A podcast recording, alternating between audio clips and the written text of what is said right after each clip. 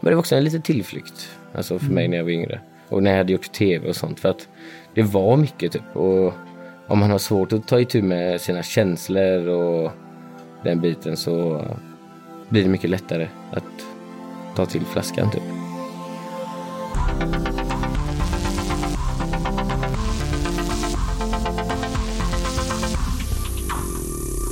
Du lyssnar på Fyllepodden från IQ med mig, Musse Hasselvall. Hur mycket vi dricker, vad vi gör när vi är fulla och hur vi hanterar det efteråt handlar mycket om förväntningar. Och frågan är om det finns någon annan miljö där de här frågorna ställs så mycket på sin spets som i dokusåpor. Genom åren har de fått kritik för att festandet gör att unga människor går över gränsen eller skämmer ut sig för att de vill göra bra TV. Eller möjligen för att de känner sig pressade. Det här med sex är förstås extra komplicerat.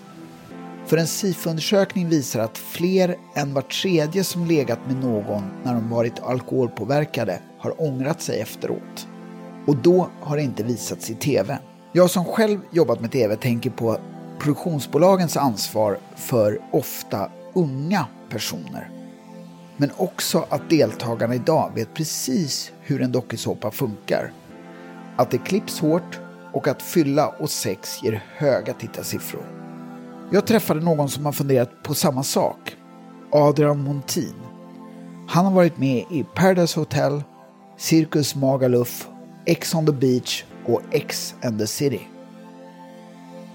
Hur ser din eh, relation till alkohol ut idag? Idag tycker jag att den är ganska... Eller jag tycker att den är hälsosam. Men eh, det är en ganska stor del av svensk kultur också typ. Alltså alkohol och umgås.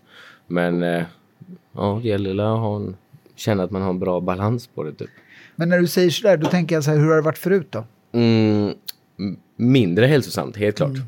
När man var yngre.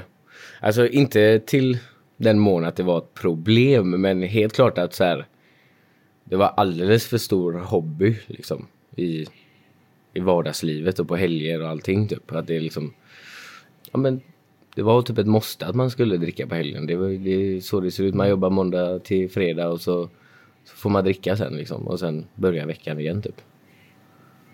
Liksom tillflykten för alla människor känns det nästan som. Var, var det kanske en, en, en del till varför du sökte dig till Paradise Hotel? Eh, alltså varför jag sökte det första gången var för att jag tyckte att livet var ganska tråkigt just då, där och då. Då jobbade jag som säljare. Och jag bara stod på samma golv varje dag liksom och sa hej till gäster typ och bara försökte få dem att ta dyra abonnemang. Och jag kände bara, fy fan vad tråkigt det är just nu. Eh, och då, ja men då sökte jag. Bara så här, jag kände bara, ja men fan, ett äventyr just nu passar jävligt bra liksom. Jag är alltid tråkig. Ja, okej, jag förstår det. Och det ble, ble, liksom blev det det äventyret du hade förväntat dig? Eh, ja, alltså det blev det. Det blev lite över förväntan också. Jag hade väldigt kul liksom. Det var extrema fördelar och extrema nackdelar typ med det. Berätta vad du menar med det. Ja men det blev fördelar liksom att man... Ja men man fick verkligen göra saker som blir lite så här once in a lifetime upplevelser och som skapar minnen som jag liksom kommer kunna se tillbaka på när jag är äldre. Och förhoppningsvis så ligger kanske min säsong kvar uppe på webben så att jag kan få se det också. Så det tror jag kommer vara, väldigt, alltså, vara givande hela livet. Men sen också Ja, men allt från att vara, bli igenkänd typ. Alltså det var också en sån grej. Det var jävligt kul i början och man kände lite så här, ja men man var fräckbänkt liksom. Men sen så blev det så här, men gud, ska jag behöva ge bort så här mycket av mitt privata liv liksom? Och folk har rätt att tycka och tänka och så, eh, så det blev en nackdel fast en fördel i det som jag tyckte var väl att min personliga utveckling istället gick med raketfart typ. Jag var tvungen att så här, ja men bara gå in på okända ämnen för sig själv typ. Lite som så här, okej men nu kommer folk se mig så här, nu kommer jag bli dömd utav människor och det är klart att man blir dömd utav sina vänner och allting också men alltså när de personerna helt plötsligt gångras med 5000 liksom. Så, ja, men så man ställs lite mot väggen i många grejer. Berätta hur det liksom påverkar din personliga utveckling. Ja, men alltså jag... Alltså om du har något så här konkret exempel. Ja, det var alltså, jag var väl nog ändå ganska så här egenkär när jag var lite yngre. Tyckte liksom att man var lite så här störst, bäst, vackrast och sen så... Men sen så blev man, jag, jag tyckte i alla fall att man blev mer ödmjuk. För det blev liksom så här, men man visste att de hade klippt, man visste att de hade så här velat visa en viss typ av sida av en människa. Och när man visste att den sidan egentligen inte stämde kanske för den personen så blev det liksom att så här, ja, men man blev lite mer humble i sitt eget dömande. Kanske för att man själv blev dömd också så himla mycket. Typ. Ja. Men att man så här, ja men fördomar och sånt som man kanske var ganska ignorant med, typ, släppte man. Och det här liksom dömandet, var det, var det tufft att deala med från början? Mm. Jo, men det var det. Alltså, det här kändislivet blandat med privatlivet var jobbigt, tyckte jag. Inte för att det har påverkat mig så mycket. Sen så känner jag att min egen erfarenhet har talat för sig själv. Men att typ jobba med viner och du vet så här, vara liksom någon som ska vara kunnig inom andra ämnen när man har varit en dokusåpemänniska. Det är liksom så här, det clinchade lite i folks ögon. Och, och även i mina ögon om jag hade sett det. Eh, för då hade man tänkt bara, men de två världarna känns lite osammanhängande typ. Så att det blev väl lite så här att man fick motbevisa sådana fördomar också typ. Du menar att man blir liksom lite dumförklarad? Är det så du... Ja, alltså den generella uppfattningen är ju att man är blond, blåst och ja, blond och blåst typ. Därför är man med i sådana program. Så här, det, det, det, att det inte ska finnas så mycket innanför pannbenet på människor som är med liksom. Jag vill gå tillbaka till en sak som du sa som jag tycker var väldigt intressant. Du sa så här, ja men det här är någonting att titta tillbaka på sen. Om vi säger att du skulle, om det, som du säger, om det ligger kvar, om du fortfarande går tillbaka och tittar på hur det var, hur, hur, hur tror du att du skulle liksom förhålla dig till dig själv? Alltså jag har ganska lätt att distansera mig själv från mitt gamla jag till mitt nuvarande jag. Alltså jag får inte dåliga känslor för att se mig själv uppföra mig dåligt. I alla fall inte längre när jag inte känner att jag är samma person.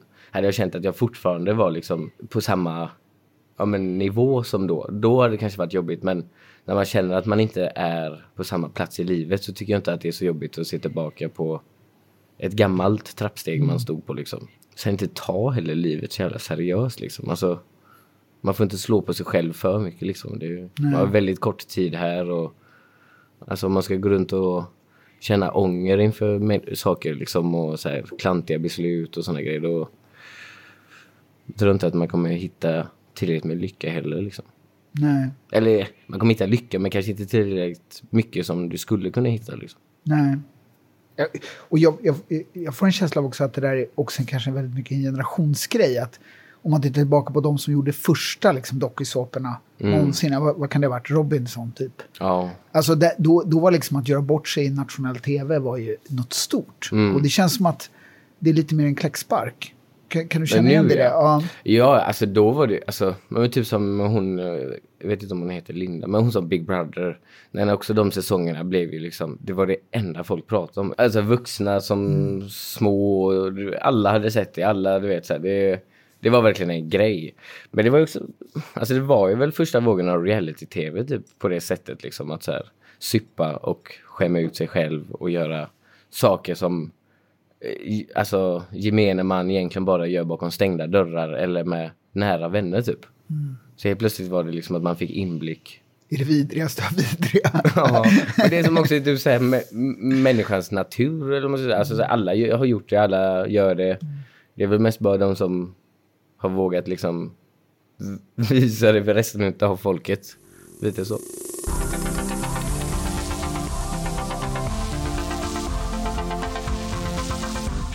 Vad skulle du säga att alkoholen spelar för roll i den här typen av...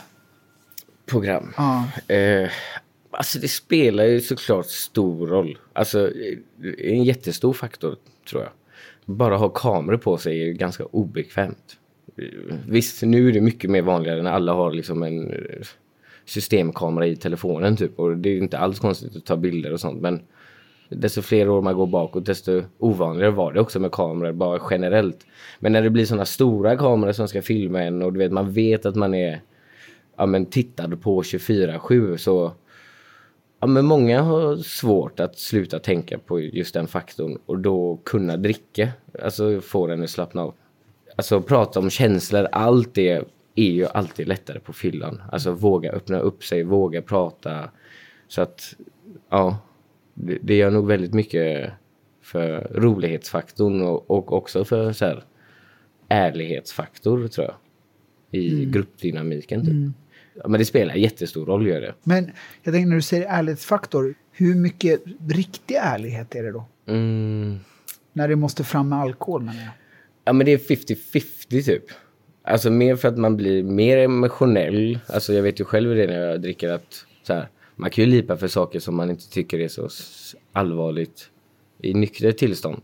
Men jag vet ju från egen erfarenhet i alla fall att jag har ju vågat prata om mina egna känslor mycket mer när jag är lite salong liksom. Att det blir mycket bekvämare. Sen så tycker jag ändå att alltså jag har ändå varit ärlig när jag blir sån.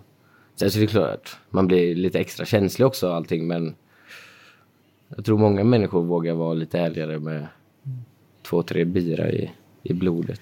Men jag tänker, när, liksom inför första gången du var med, var det någonting du reflekterade över? Var det så här liksom att... Eh, eh, alltså hur du skulle förhålla dig till just alkoholen och, och kameran ihop?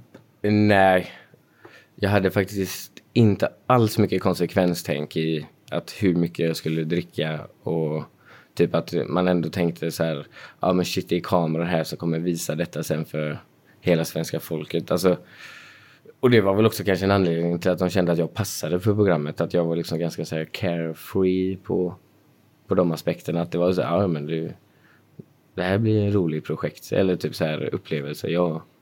Så att, eh, och sen så drack man nog på lite extra där också. Alltså en...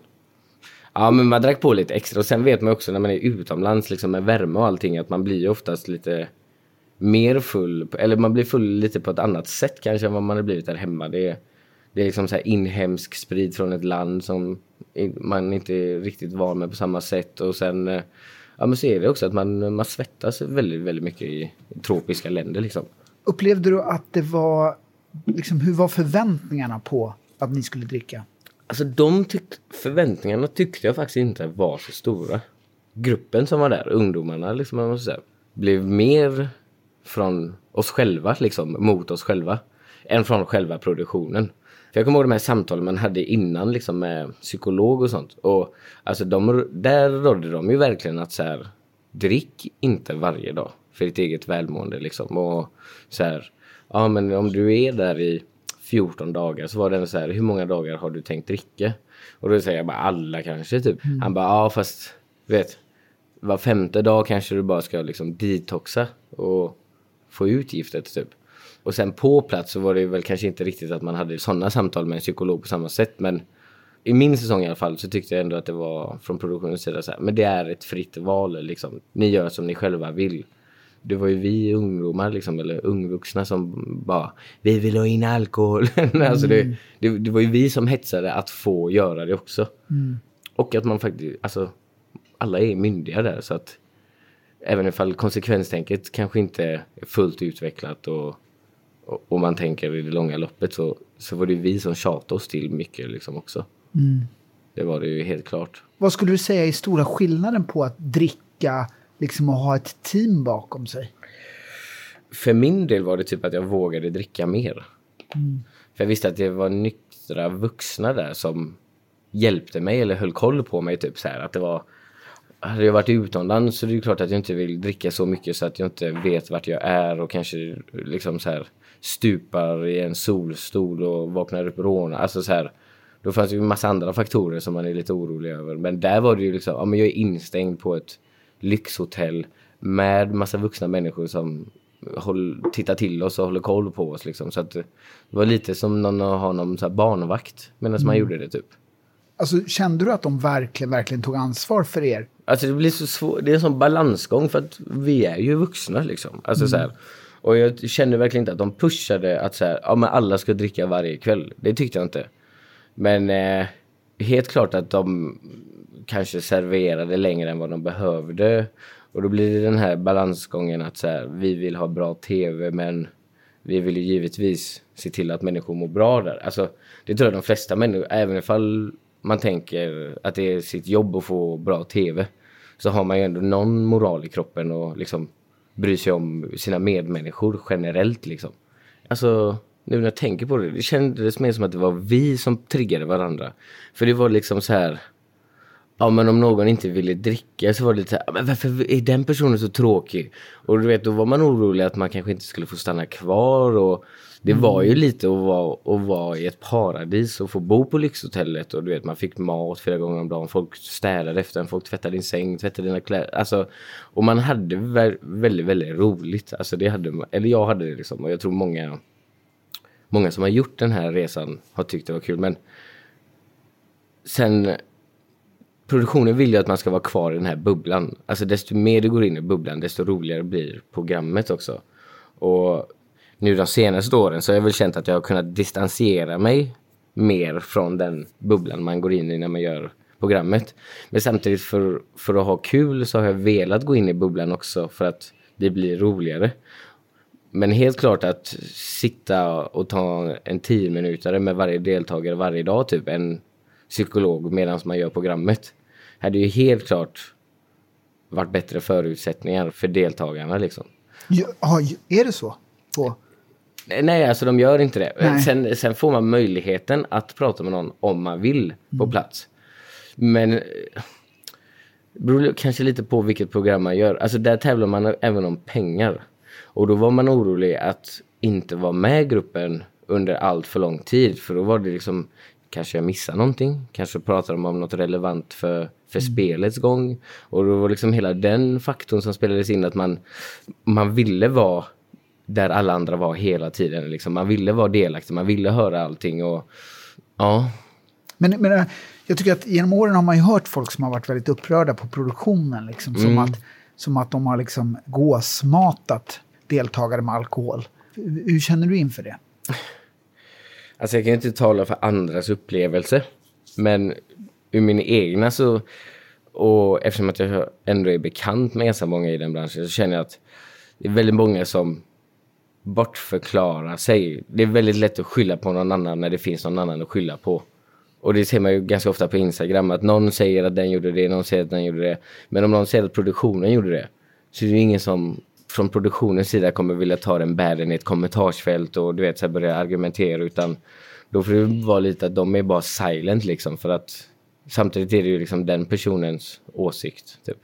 Men mm. ofta tycker jag att de många bortförklarar sig och eh, skyller ifrån sig. Mm. För att de kanske har själva betett sig dåligt och för att inte behöva ta lika mycket utav smällen så typ att de, har blivit, de tycker att de har blivit klippta dåligt den här säsongen för att de mm. framstår på ett visst sätt. Men det är fortfarande så här. Det spelar ingen roll om de, hur mycket de klipper i det. De lägger ju inte ord i din mun. Alltså så här, och de tvingar inte dig göra en handling som du själv inte har ett fritt val över. Hur mycket skulle du säga att du drack under inspelningen? Alldeles för mycket. Uh, men sen så var det alltså så här. Alltså man var typ som ett kid. Alltså det var lite så för att det var så här.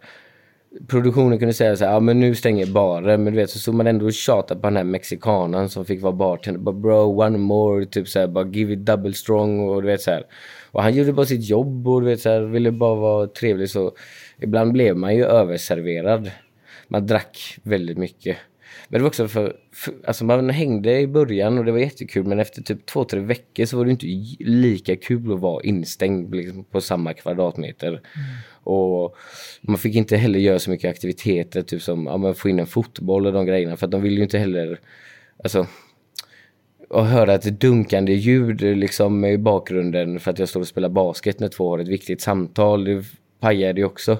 Så det blev det liksom att man inte fick ha så mycket roligt för sig typ förutom att göra de grejerna som de ville i produktionen. Så att mm. att få in lite alkohol på kvällen blev ju lite nöjet också att så här, ja men nu släpper man lite huvudbryn och kan liksom ta några groggar och slappna av och umgås med folket. Och, men jag drack, alltså jag drack varje dag i 20 dagar säkert. Innan det blev liksom att man tog en break. Och då tog man en break för att man var trött, liksom verkligen trött, så här, utmattad. Typ. Jag tänker så här att det måste vara så lätt också att glömma, du vet att kameror är på och sådär. Just tillsammans med fylla och att det kanske liksom också är lite önskvärt från produktionen, möjligtvis. Hade du någonsin några strategier för hur du skulle förhålla dig till alkohol på grund av det? Alltså jag hade faktiskt inte det. Alltså, mm. Nu i efterhand så är det klart att jag känner lite så här Ja, men det, tanken kanske borde ha slagit dig medan du var där Rodden att så här, fan, tänk på alkoholkonsumtionen liksom för att jag har inget emot att göra bort mig. Men det finns ju ingen mening att göra bort sig i onödan liksom, eller så här på det sättet. Men jag hade inga problem med kamerorna. Och jag drack egentligen inte för att glömma kamerorna. Jag drack mer för att jag typ Ja, men jag tyckte det blev lite roligare. Jag tyckte alla blev lite roligare. Jag tyckte folk vågade ja, men släppa på allt det här liksom, mm. och våga prata känslor, våga prata mm. om... Och det blev också att folk vågade prata om saker, alltså privata saker. Mm. Folk vågade blotta sig mer typ. Mm. Och inte för att man ville liksom utnyttja det på något sätt utan mer för att man uppskattade det mer typ. Mm. Alltså så här att lära känna människor bättre. Men jag tänker att just i den här situationen, hände det liksom att ni var så här oroliga över någonting som hade hänt eller tyckte någonting var jobbigt som kanske hade hänt dagen innan? Eller? Ja, ja jo, men... och, och, att liksom, ni pratade om det eh, med varandra då? Ja, så, ja, men det hände flera gånger. Just det första programmet jag var med i, då, P-år, så blev det också att det var ju ett spel. Så typ att, så här, att det hoppade några grodor i munnen på en under kvällen. Att, då var man ju också orolig att det skulle förstöra för spelet. Alltså så här, för ens chanser att vara med i den där pakten eller liksom mm. så här. Så alla de faktorerna spelar in också. Men sen så vet man att man man sa klantiga saker kanske eller var lite dryg eller någonting för att man ja men för att man hade druckit för mycket. Eh, och då ångrar man ju givetvis ett dåligt beteende liksom eller så här om folk bara du fan du var liksom oskön igår. Man ångrar det för, för spelets skull och sen ångrar man det också för att fan hej Alltså ingen vill vara en, alltså den här osköna människan i gruppen. Ingen vill vara otrevlig liksom i onödan. Och sen tror jag folk bara allmänt var rädda att få berätta kanske vad de kände för, för att någon skulle utnyttja det emot en. Eftersom att det var ett spel. Hela programmet är ju liksom att vi, vi pratar ändå om en halv miljon kronor. Så det blir ju liksom så här att folk ha det i åtanke hela tiden liksom.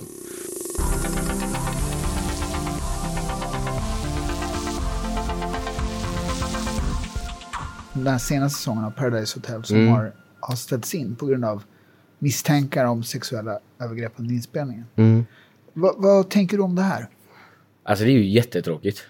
Supertråkigt för alla inblandade, helt klart. Och jag känner med de här som känner sig liksom utnyttjade eller liksom ofredade eller vad man... De som känner att något fel har begåtts mot dem. Och sen jag tycker det är tråkigt för den här killen också. Hans jargong eh, tycker jag är extremt osmaklig. Liksom. Alltså, jag försvarar inte så. Men det känns som att han blir syndabocken för ett beteende som har pågått kanske mycket längre det är rätt i tiden nu kanske att liksom så här, den här moraliska kompassen generellt i samhället har liksom sviktat lite till vad vi tycker är okej okay nu liksom och vad vi inte tycker är okej. Okay. Ja, men han blev syndabocken för det här. Båda de här dokusåpaprogrammen har liksom avslutats. För produktionen nu såg samhällets hur de eh, besvarade hela situationen och insåg att så här underhållsvärdet kontra dåligt rykte kommer eh, inte hålla liksom. Alltså han gör ju fel. Alltså, så missförstå mig inte på något sätt här nu utan så här, han har gjort fel, han har betett sig vidrigt. Låt han gå en rättslig process, se ifall han blir liksom dömd. De får kolla på bevisen och du vet allting och vittnesmål och hela den biten. Jag lägger mig inte i det. Men jag tänker, kan vi, kan vi stanna vid en annan grej bara? För nu har vi pratat ganska mycket om hans, liksom hur han upplever det ska, ska vi försöka förhålla oss lite grann till mm. kvinnorna? Mm. Vad tänker vi om dem? Och det tyckte jag att man såg så tydligt för hon kände ju sig skuldbelagd att det var hennes fel att han fick åka nu typ. Och grät över det liksom. Mm. Jag tror det är ett ganska vanligt problem typ. Alltså att tjejer Känner, Ta på sig skulden för... Ja, exakt. Ja. För eh, en händelse och eh, någonting som hon inte hon, hon, tar på sig skulden för ett övergrepp helt enkelt. Eller ja, exakt. en potentiell för hans övergrepp. Ja. Eh, och, alltså där tror jag inte hon tar på sig skulden för själva det. Utan jag tror hon tar på sig skulden för att han blir hemskickad då. Och mm. han liksom går miste om den här eh, ja, alltså upplevelsen och semestern och Ja. vet, så här, hela den biten. Och det tyckte jag var lite så här hemskt att Mm. se liksom att man kände att hon hade ett ansvar där. Eller liksom att hon själv kände att hon hade det ansvaret. Typ. Vilket det absolut inte är. Nej. Alltså så här, det är enbart hans liksom. Och där undrar jag då så här, hur stort är produktionens ansvar tycker du?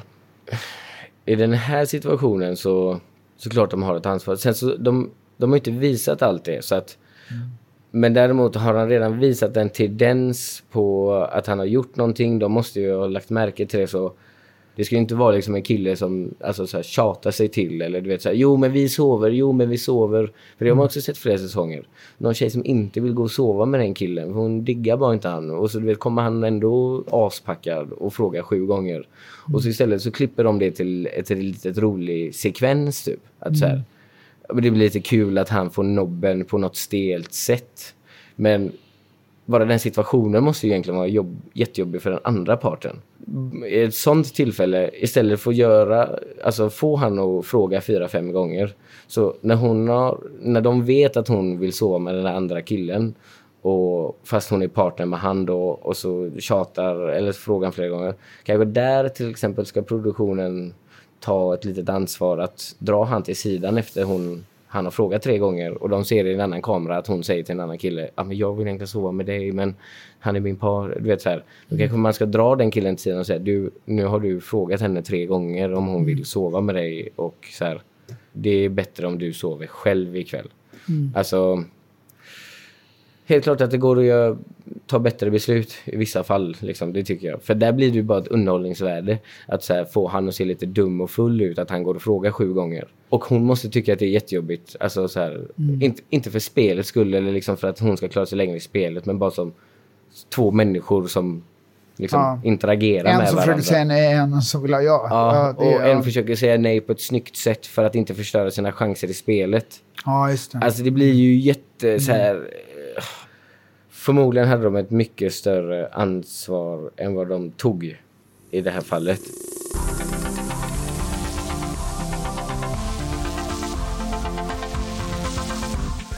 SIFO har gjort en undersökning på beställning av IQ. Mm. Där de har pratat med unga vuxna. Och då säger drygt sju av tio tycker att alkohol ofta används som en ursäkt för dåligt beteende.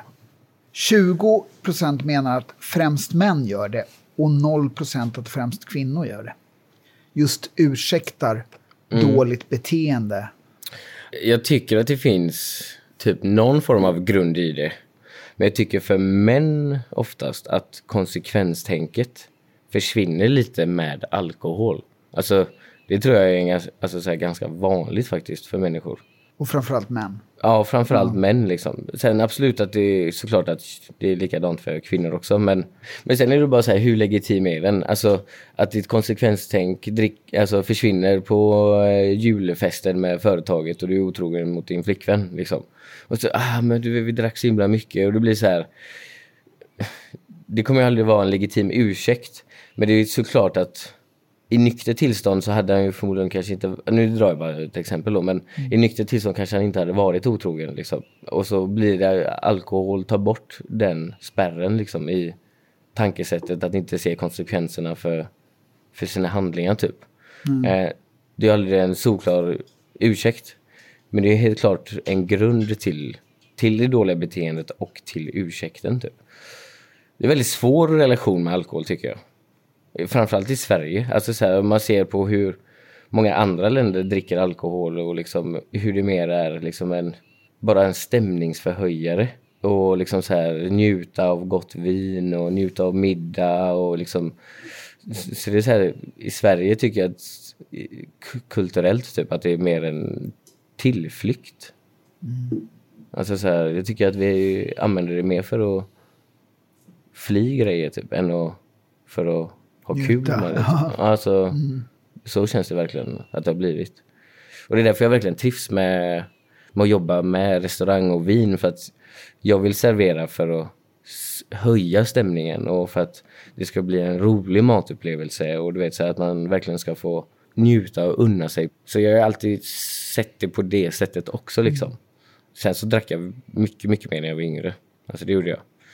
Men det var också en liten tillflykt. Alltså för mig när jag var yngre. Och när jag hade gjort tv och sånt. För att det var mycket typ. Och om man har svårt att ta itu med sina känslor och den biten så blir det mycket lättare att ta till flaskan typ. Mm. Sen, eh, sen har jag aldrig haft alltså, några så grova problem med alkohol på något sätt. Men jag tycker ändå jag har haft relativt bra insikt alltid i mitt eget välmående. Att veta så här, nu gör jag det för att jag mår kast typ. Eller nu mm. gör jag det för att jag, jag, jag är trött liksom. Och mm. Trött i huvudet och trött uh, på känslor liksom.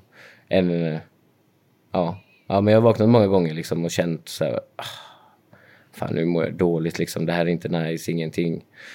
Sen mår dåligt av att vakna för att jag dricker rödvin och huvudet känns lite... Alltså att jag har huvudvärk, det är en annan femma. Men när man vaknar med den här ångestgrejen typ. Mm. Och det tror jag väldigt, väldigt många har gjort i sin ungdom typ. Mm. Jag undrar också så här, alltså sju av tio säger att det finns en allmän uppfattning om att det är manligt att dricka mycket och kunna hantera det. Den här undersökningen från SIF-undersökningen som IQ har gjort med unga mm. vuxna. Upplever du att under den här tiden att det var en större press på er som män att leverera på den här fyllan?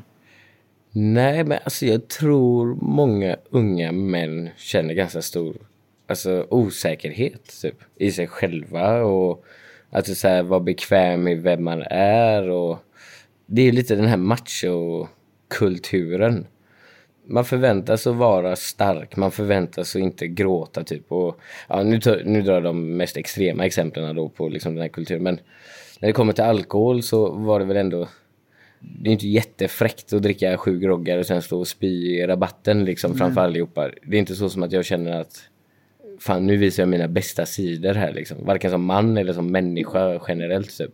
Men när killar dricker tillsammans också så det kan vara jävligt roligt liksom man släpper lite på, på sina typ, känslor och man vågar... Det är lättare att prata med en kvinna om känslor än vad det är med en man oftast. Eh, har jag tyckt.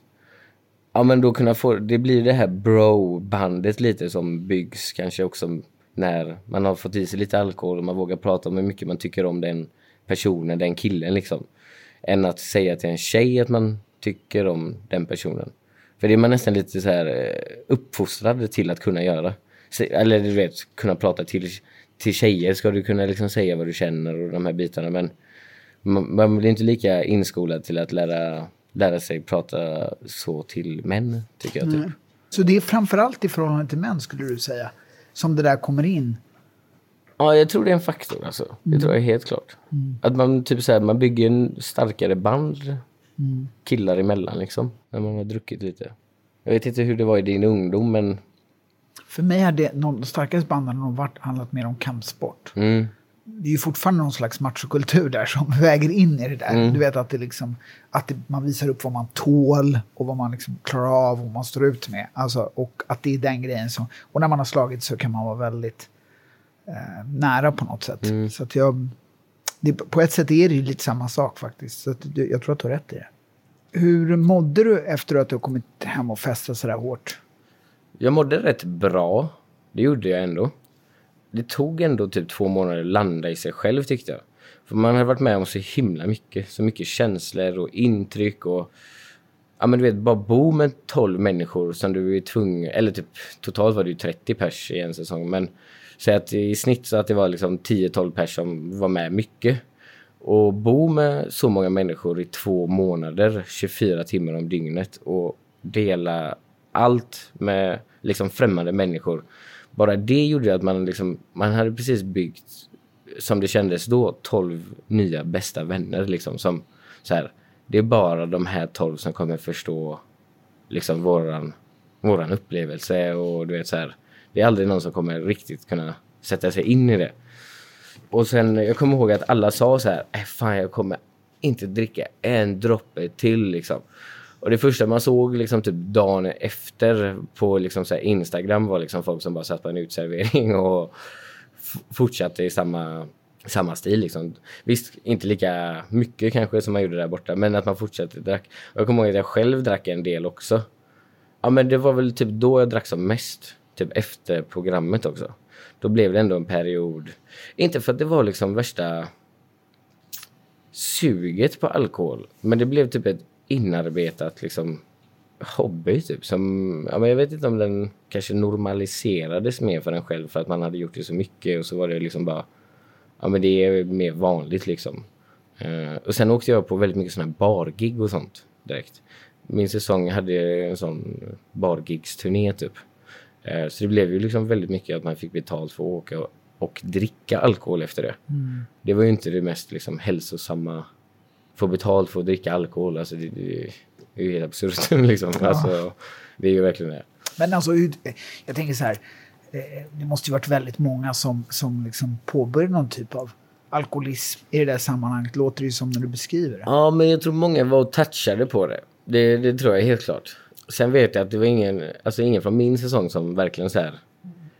Det blev liksom ingen så här måndag till söndag drickande liksom sju dagar i veckan. Så blev det inte, men att bara dricka fredag, lördag de här mängderna och sen så var man bakis och då var det inte så många som kanske direkt gick tillbaka till sitt 8 till 5 jobb. Så då var det ju väldigt vanligt att sitta på en uteservering och ta några bärs liksom mitt i veckan och allt det. Alltså då drack jag mycket liksom.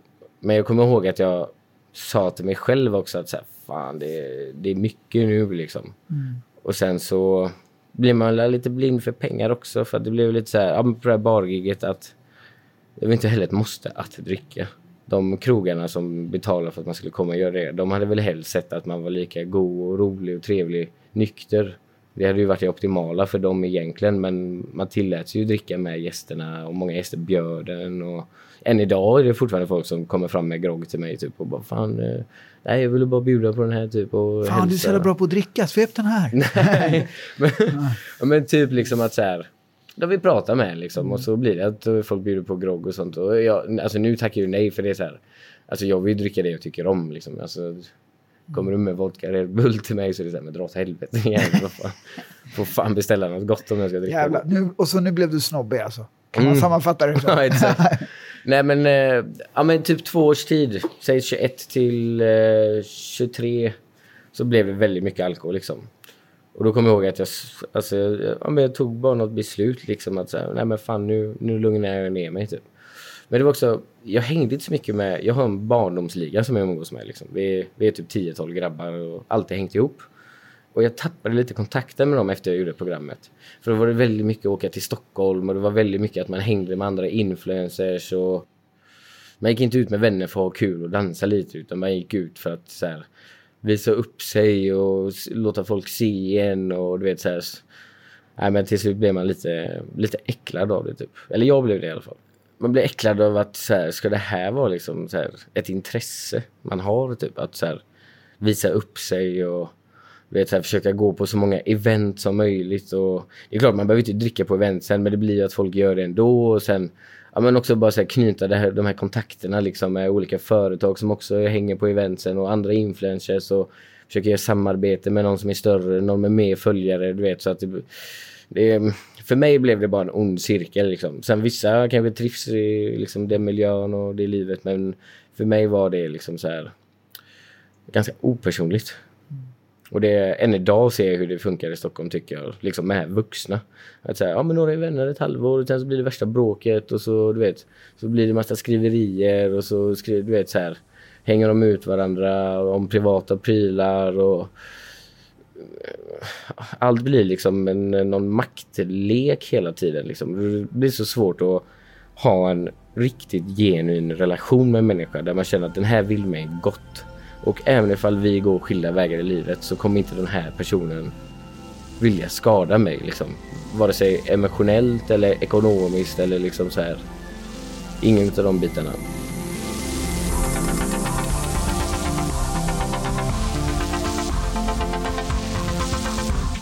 Du har lyssnat på Fyllepodden med mig, Musse Hasselvall. Det här är en podd som görs på uppdrag av IQ som verkar för en smartare syn på alkohol. Glöm inte att prenumerera på podden. Skriv gärna en recension och ge ett betyg också. Det gör att fler hittar oss.